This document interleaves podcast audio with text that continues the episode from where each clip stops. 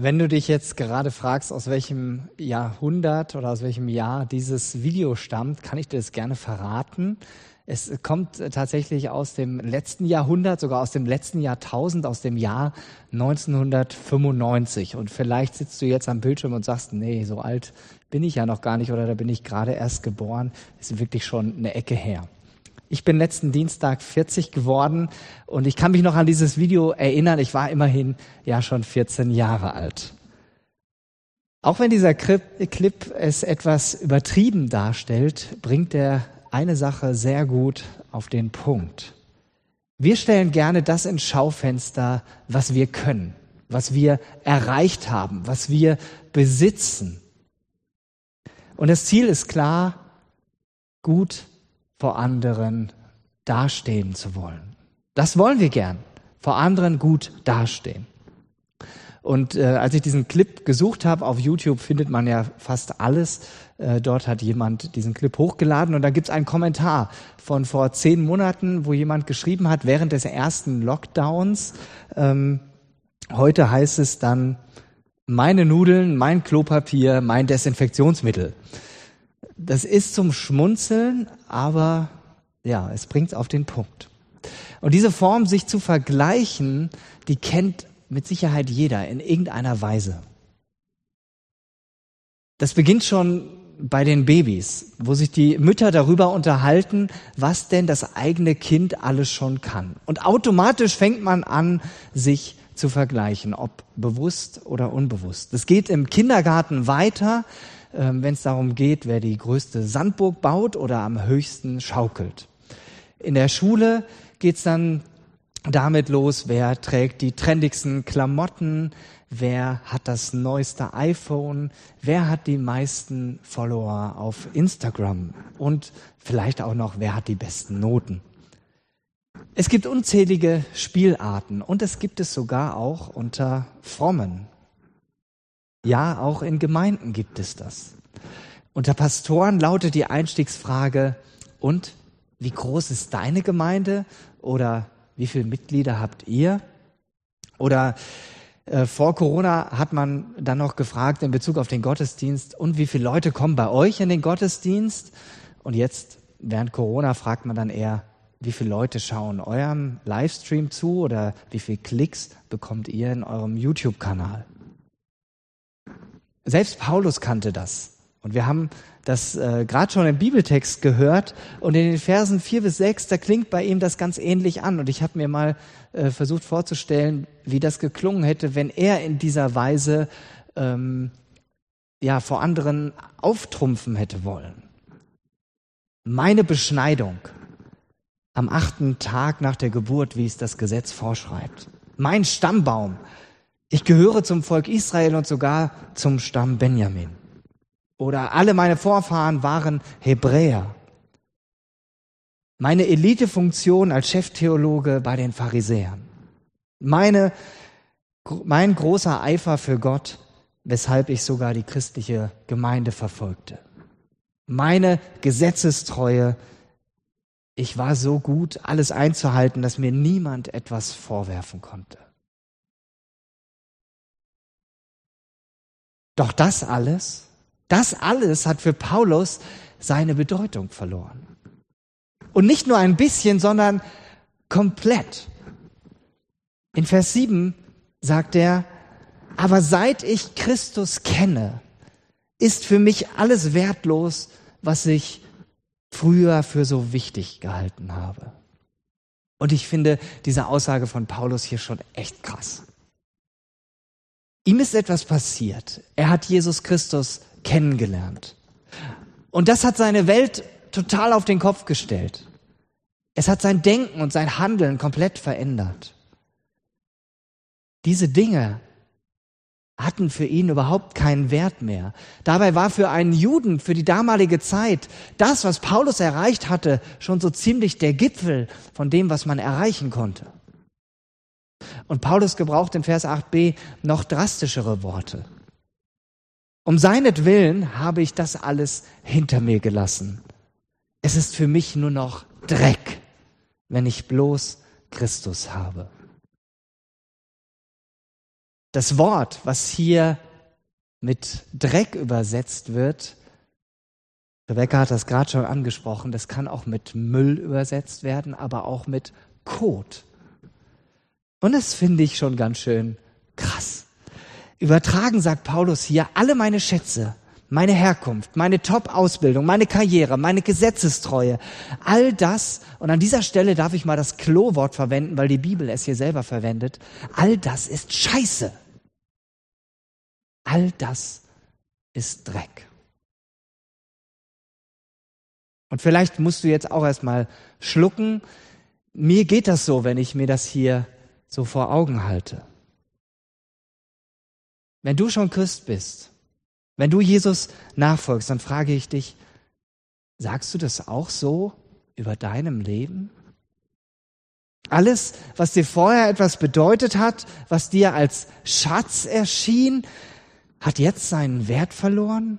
Das kannst du jetzt im wahrsten Sinne des Wortes im Klo runterspülen, mit den Füßen wegtreten? Diese Fragen sind zu wichtig, als dass ich hier einfach so weitermache. Bitte denk kurz über die folgenden Fragen nach, die ich hier einblende. Was sind deine falschen Schätze? Worauf bildest du dir etwas ein? Wo klammerst du dich an etwas, was du geleistet hast, was du verdient hast, was du kannst? Denk kurz drüber nach, wir hören ein bisschen Musik dabei. Mach dir ein paar Gedanken und am besten ist es, wenn du ganz ehrlich mit dir bist.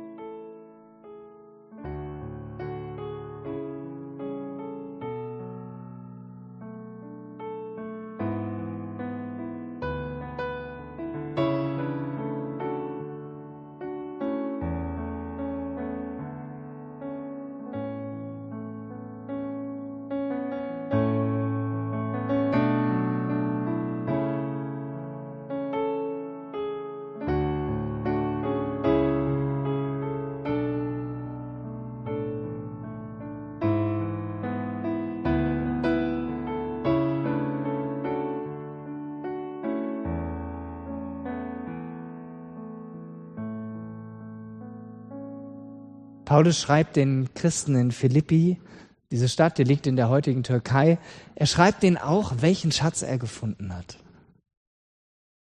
Vers 8a. Denn das ist mir klar geworden.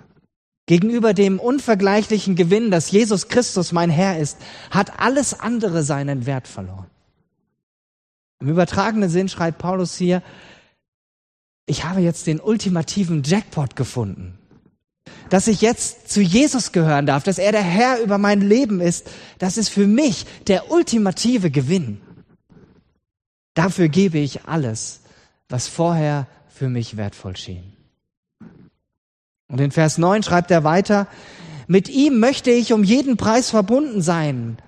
Deshalb versuche ich jetzt nicht mehr durch meine eigene Leistung, durch das genaue Befolgen des Gesetzes vor Gott zu bestehen. Was zählt ist, dass ich durch den Glauben an Christus von Gott angenommen werde. Darauf will ich vertrauen. Wie ist es mit dir? Kannst du das auch so sagen wie Paulus? Jesus ist das Beste, was mir je passieren konnte. Jesus ist für mich wie ein Sechser im Lotto, nur dass du nicht einmal den Lottoschein selbst bezahlen musstest. Er schenkt dir alles, was du brauchst. Und daran darfst du dich jeden Tag neu erinnern und ihm dafür danken. Durch Jesus hat sich dein Leben grundlegend verändert. Es kommt nicht auf dein Gutsein an, auf deine Leistung, sondern darauf, dass du von Gott angenommen bist, weil du an Jesus glaubst und ihm vertraust. Ich finde das so genial und so entlastend. Diese Tatsachen, die prägen auch mein Leben und meinen Alltag. Ich erlebe das, wie Jesus durch den Heiligen Geist mein Denken formt.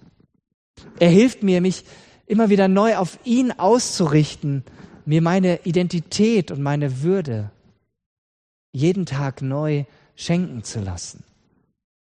So laufe ich weniger Gefahr, irgendwelche Dinge ins Schaufenster zu stellen, ich gar nicht habe, die im Grunde wertlos sind. Und Paulus, er spricht dann weiter davon, dass er mit Jesus um jeden Preis verbunden sein will. Und im Vers 10 beschreibt er dann, was das praktisch für ihn bedeutet. Um Christus allein geht es mir. Ihn möchte ich immer besser kennenlernen. Ich will die Kraft seiner Auferstehung erfahren, aber auch seine Leiden möchte ich mit ihm teilen. Und mein Leben ganz für Gott aufgeben, so wie Jesus am Kreuz das getan hat. Die Beziehung zu Jesus war für Paulus ein unvergleichlicher Gewinn. Wenn ich einen Lotto-Jackpot gewinnen würde, als ich gestern bei der Post war, waren da die Gewinnzahlen ausgehängt, äh, während, welche Summen hier in Hessen im letzten Monat äh, verlost worden sind, beziehungsweise gewonnen wurden durch Einzelne. Dann würde ich mich ja auch täglich damit beschäftigen, was ich damit jetzt mache. Wie will ich das anlegen? Was will ich mir vielleicht kaufen? Wen will ich damit unterstützen? Was will ich spenden, um das alles nicht für mich zu behalten und so weiter? Und genauso war das auch bei Paulus mit seiner Beziehung zu Jesus Christus. Er will ihn immer besser kennenlernen. Und dieses Kennenlernen, das beschreibt er in drei Dimensionen. Das erste, ich will die Kraft seiner von Jesu Auferstehung erfahren. Das klingt total cool, aber auch irgendwie ein bisschen unverständlich, finde ich. Wie geht das denn, die Kraft von Jesu Auferstehung im stinknormalen Alltag erfahren? Hier ein paar Gedanken dazu, die bestimmt nicht abschließend sind. Jesus wurde an Karfreitag ans Kreuz genagelt, starb und wurde in ein Felsengrab gelegt. Am dritten Tag hat Gott ihn dann vom Tod auferweckt. Und als die Frauen, das waren die ersten, die am Grab waren, dann das offene Grab entdecken, sehen sie da einen Engel und der sagt, ihnen zu, der sagt dann zu ihnen, Jesus ist nicht hier, er ist auferstanden. Und an einer Stelle schreibt Paulus in Römer 8, Vers 11, ist der Geist Gottes in euch, so wird Gott, der Jesus Christus von den Toten auferweckt hat, auch euren vergänglichen Körper lebendig machen. Sein Geist wohnt ja in euch. Wenn du an Jesus glaubst und ihm vertraust, dann lebt der Heilige Geist in dir. Er ermöglicht dir täglich die Verbindung zu deinem Vater im Himmel. Er schreibt dir täglich neu ins Herz, dass du ein Kind Gottes bist. Aus dir heraus kannst du das gar nicht dir sagen. Der Heilige Geist ist sozusagen die Auferstehungskraft von Jesus, weil er die Art und Weise ist, wie Jesus in dir und mir lebt, wenn du ihm nachfolgst. Und indem du dich vom Heiligen Geist prägen und führen lässt, dann wird seine Kraft in deinem Leben immer mehr sichtbar. Indem du zum Beispiel mutig für andere betest, und darauf vertraust, dass Gott in das Leben anderer Menschen eingreift. Auch heute tut Gott noch Wunder und damit darfst du rechnen. Indem du auf seine Kraft vertraust, weil er dich als sein Werkzeug gebrauchen will. Indem du nach seinen Plänen für dein Leben fragst und nicht deine Pläne zu seinen Plänen machst. Paulus will Jesus aber noch besser kennenlernen. Auch seine Leiden möchte ich mit ihm teilen. Beim ersten Punkt sagst du vielleicht noch, Simon, ja, da gehe ich mit, das ist völlig in Ordnung, das finde ich auch total gut. Die Kraft von Jesu Auferstehung, die möchte ich auch im Alltag erleben. Aber dieser zweite Punkt, der irritiert mich, der klingt nicht schön, der hört sich eher kompliziert an. Für die meisten Menschen unserer Zeit geht es doch darum, das Leben so schön wie möglich zu machen. Glück und Gesundheit wird fast zu einem Menschenrecht erklärt, aber freiwillig Jesu Leiden mit ihm teilen? Ich bin davon überzeugt, dass wir Menschen hier in Deutschland, überhaupt in der westlichen Welt an dieser Stelle sehr viel Nachholbedarf haben. Unsere Glaubensgeschwister in den Ländern, wo es sehr viel kostet, mit Jesus unterwegs zu sein, ihm nachzufolgen, die haben uns da einige Schritte voraus. Bei denen ist das viel stärker ausgeprägt, dieser Punkt. Oder wann hast du das letzte Mal dafür gebetet, dass du für Jesus leiden darfst? Ich muss bei mir da schon lange grübeln. Ich weiß nicht, ob mir das einfällt. Oder bist du in dem Bewusstsein zum Glauben an Jesus gekommen, dass es ernsthafte Konsequenzen haben kann, wenn du ihm tatsächlich ernsthaft nachfolgst? Ich habe mir eine recht aktuelle Dokumentation angeguckt, wo es um verfolgte Christen geht. Und da hat auch ein chinesischer Christ erzählt, wie er die Entwicklung in China erlebt hat und erlebt. Als er 1993 zum Glauben kam, er war Student, war auch in der Studentenmission tätig, da sagte ihm einer seiner Dozenten, dass er am besten doch schleunigst aufhören soll, solle mit diesem abergläubischen, äh, abergläubischen Zeugs, sonst würden ihn ernsthafte Konsequenzen erwarten. Und was tat er in der Zeit? Er verteilte Bibeln, er führte Glaubensgrundkurse durch, beteiligte sich an der Hauskirche, äh, sprach Menschen auf Jesus an. 2018, das ist jetzt ein Sprung 25 Jahre weiter, vielleicht hast du das auch in den Medien mitbekommen, hat die äh, chinesische Regierung ein Gesetz erlassen zur Sinisierung. Da geht es darum, ähm, vordergründig geht es darum, dass die Chinesen ihr Chinesischsein mehr in den Vordergrund stellen. Aber in Wahrheit dient dieses Gesetz dazu, alle Religionen und jede Art von Glauben, die nicht mit dem Kommunismus übereinstimmt, unter die Kontrolle der kommunistischen Partei zu bringen. Es geht so weit, dass dem christlichen Klerus in ihrem Zuständigkeitsbereich auferlegt wird, die sozialistische Idee in die Predigten mit aufzunehmen. Und Ziel ist, dass die Gläubigen der anerkannten Staatskirche keinen Widerspruch mehr erkennen zwischen christlichem Glauben und dem Sozialismus. Also eine richtige Infiltration soll da geschehen, von oben verordnet. Und parallel fing die Regierung im Jahr die chinesische Regierung im Jahr 2018 an, massiv gegen Christen vorzugehen. Es gibt ja nicht nur die offizielle Kirche, sondern viele Untergrundkirchen, eine riesige Hauskirchenbewegung mit Millionen von Christen. Allein im, 2000 Jahr, äh, äh, allein im Jahr 2018 haben äh, die Christen 50.000 ähm, Angriffe auf Christen dokumentiert, wo Christen entweder psychisch ähm, oder physisch gefoltert worden sind. Und das ist nur die Spitze des Eisbergs von dem, was man ähm, festhalten konnte. 2018, so hat er gesagt, war das schlechteste Jahr für Christen überhaupt seitdem. Kirchen wurden teilweise gesprengt, mit Absicht demoliert, Kreuze verbrannt. Und der besagte Chinese, er schildert seinen Eindruck, dass es dem chinesischen Präsident gar nicht mehr nur um Kontrolle geht, sondern dass es ihm letztlich um Ausrottung geht. Und ein Mittel dafür ist die permanente Überwachung durch äh, Gesichterkennung. Wir können uns das hier in Deutschland kaum vorstellen. Es gibt ja an öffentlichen Plätzen auch Kameras und so. Aber in China ist das überall. Man kann nicht mehr durch die Öffentlichkeit gehen, ohne irgendwo getrackt zu werden. Und durch die Gesichtserkennung ist man überall gläsern.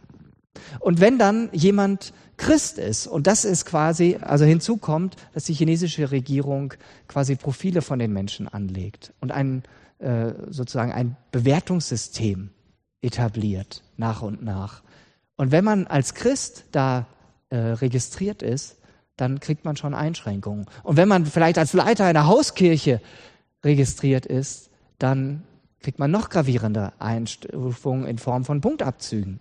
Und das kann sich dann zum Beispiel so ausdrücken, hat er gesagt, wenn man eigentlich äh, ein Ticket gekauft hat, mit dem Flugzeug fliegen will, dass man das nicht mehr darf. Man darf nur noch den Bus oder die Bahn nehmen.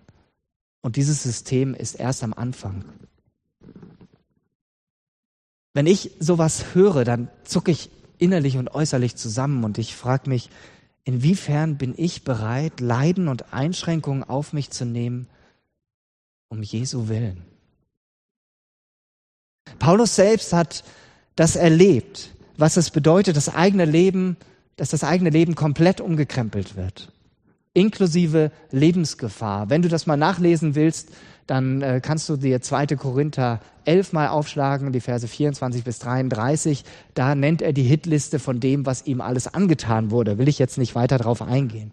Aber Paulus wurde von einem Christenhasser zu jemandem, der keine Situation ausließ, anderen Menschen von Jesus zu erzählen. Er wurde von einem Christenverfolger zum größten Missionar der damaligen Zeit. Und deshalb ist es auch nicht verwunderlich, dass Paulus hier noch eine dritte Dimension hat, was es für ihn bedeutet, Jesus näher kennenzulernen. Ich will mein Leben ganz für Gott aufgeben, so wie Jesus es am Kreuz getan hat, schreibt er.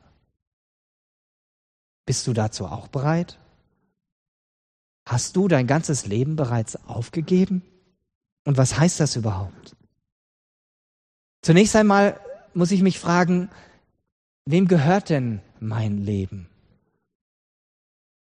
Paulus hat sein Leben, alle seine Schätze, was ihm wichtig war, weggegeben, eine niedrigere Priorität gegeben, um die Beziehung, die Gemeinschaft mit Jesus Christus zu gewinnen. Als Schatz. Er hat seine komplette Existenz Gott unterstellt. Und nichts anderes hat Jesus für dich und für mich getan, als er freiwillig und ganz bewusst diesen Weg ans Kreuz gegangen ist, um dir und mir genau das zu ermöglichen, den wahren Schatz zu schenken. Ein Leben mit Jesus in der Gemeinschaft mit Gott. Und deshalb gilt dann auch, was Paulus an anderer Stelle im Galaterbrief Kapitel 2, Vers 20 so treffend formuliert. Darum lebe nicht mehr ich, sondern Christus lebt in mir. Mein vergängliches Leben auf dieser Erde, das lebe ich im Glauben an Jesus Christus, den Sohn Gottes, der mich geliebt und sein Leben für mich gegeben hat. Ich fasse zusammen. Jesus zu kennen, mit ihm zu leben, sich von ihm führen zu lassen, und ihn immer besser kennenzulernen, das ist der Jackpot schlechthin für dich und für mich. Das ist der größte, der wahre Schatz, den du in deinem Leben finden kannst. Und dieser Schatz, ja, Jesus selbst ist es wert, dass du alles andere für unwichtig ansiehst, ja, um das mit diesen pa Worten von Paulus zu sagen, für Dreck, für Müll, für Kot. Und es ist gleichzeitig eine doppelte Befreiung. Du wirst einerseits frei von dem Druck, aus dir heraus gut zu sein. Aus dir heraus vor anderen glänzen zu müssen mit was auch immer. Von dem Druck, dich selbst erlösen zu müssen. Und du wirst andererseits befreit zu einem Leben mit Jesus, verbunden mit ihm, um ihn immer besser kennenzulernen indem du dich vom Heiligen Geist leiten lässt und dadurch Jesu Auferstehungskraft in dir wirkt. Du wirst befreit zu einem Leben mit Jesus, indem er dich bereit macht, auch für ihn zu leiden. Auch wenn das hier in unserer Gesellschaft so viel weniger aussieht. Vielleicht mal etwas Spott oder ein bisschen Ausgrenzung, dass du belächelt wirst von deinen Arbeitskollegen oder von deinen Nachbarn. Und du wirst befreit zu einem Leben mit Jesus, indem du ihm immer mehr ganz die Kontrolle über dein Leben abgibst. Im Vertrauen darauf, dass er dein Leben ganz reich macht. Zum Schluss möchte ich dich herausfordern und dir heute, dass du dir heute oder auch im Laufe der Woche über folgende Fragen Gedanken machst. Welche falschen Schätze sind dir bewusst geworden vorhin? Wie kannst du sie loswerden? Hast du den wahren Schatz Jesus bereits entdeckt? Wenn ja, wie lebe ich täglich mit Jesus? In welchen Punkten muss ich, ja, möchte ich Jesus noch besser kennenlernen? Oder wenn du sagst, nee, ich habe jetzt hier nur zugeschaut, zufällig reingeklickt, will ich etwas daran ändern? Und wenn ja, wer kann mir dabei helfen, Jesus als diesen Schatz zu entdecken? Und wenn nein, warum willst du das nicht? Und wenn du Jesus als diesen Schatz kennst, dann ähm, fordere ich dich heraus, ich ähm, ermutige dich in der nächsten Woche einfach für eine Gelegenheit zu beten, jemandem in deinem Umfeld zu erzählen, warum Jesus dein Schatz ist. Amen.